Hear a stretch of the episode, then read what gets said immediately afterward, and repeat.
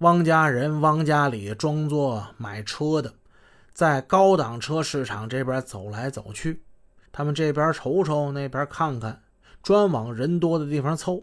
当买车人与卖车人讲价钱的时候，他们就长久的站在一旁偷听，寻觅着抢劫的对象。上午很快就过去了，他们没有找到适于下手的对象。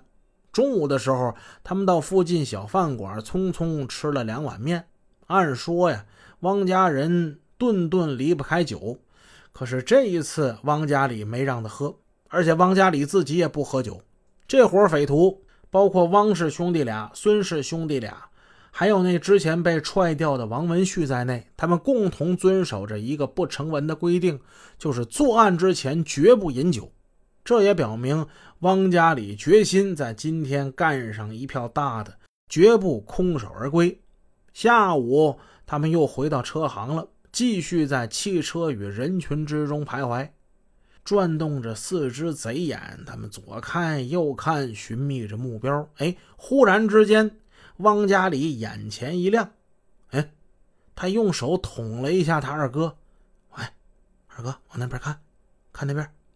原来啊，一辆黑色的奥迪轿车旁有几个人正在车前车后围着看那车呢。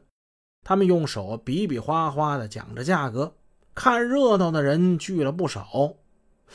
听口音呢，这俩卖车人好像应该是本地人，买车的人是南方人。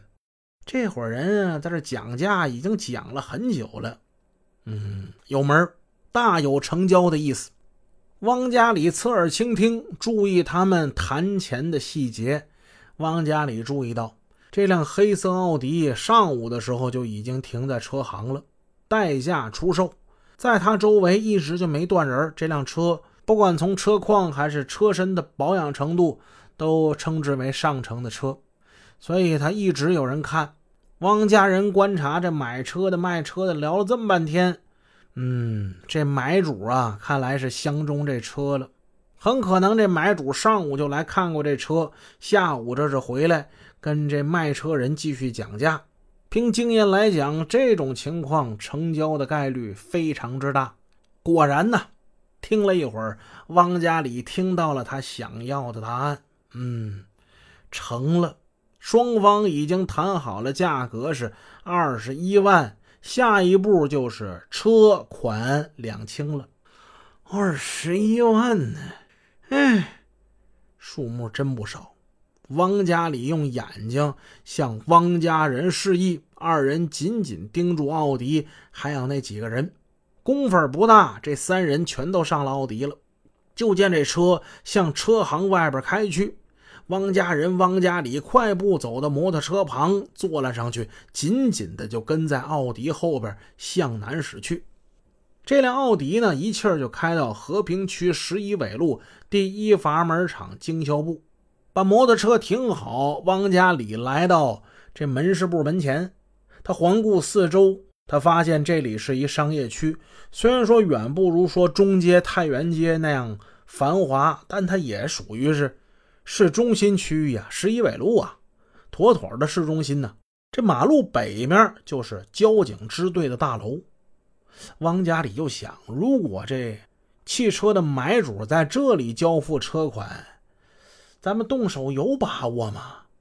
这离交警支队也太近了。这正在他这想着呢，从门市部里走出来几个人，就往奥迪的后备箱里装了点东西，然后这车呢。往西开走了。哎呦，这这别不是另有交款的地方？他不能让他脱钩啊，得跟上车呀！汪家里就跟汪家人说：“二哥，快快快，跟上他，跟上他！”汪家人还没明白怎么回事呢，赶紧跨上摩托车，加大油门追赶过去。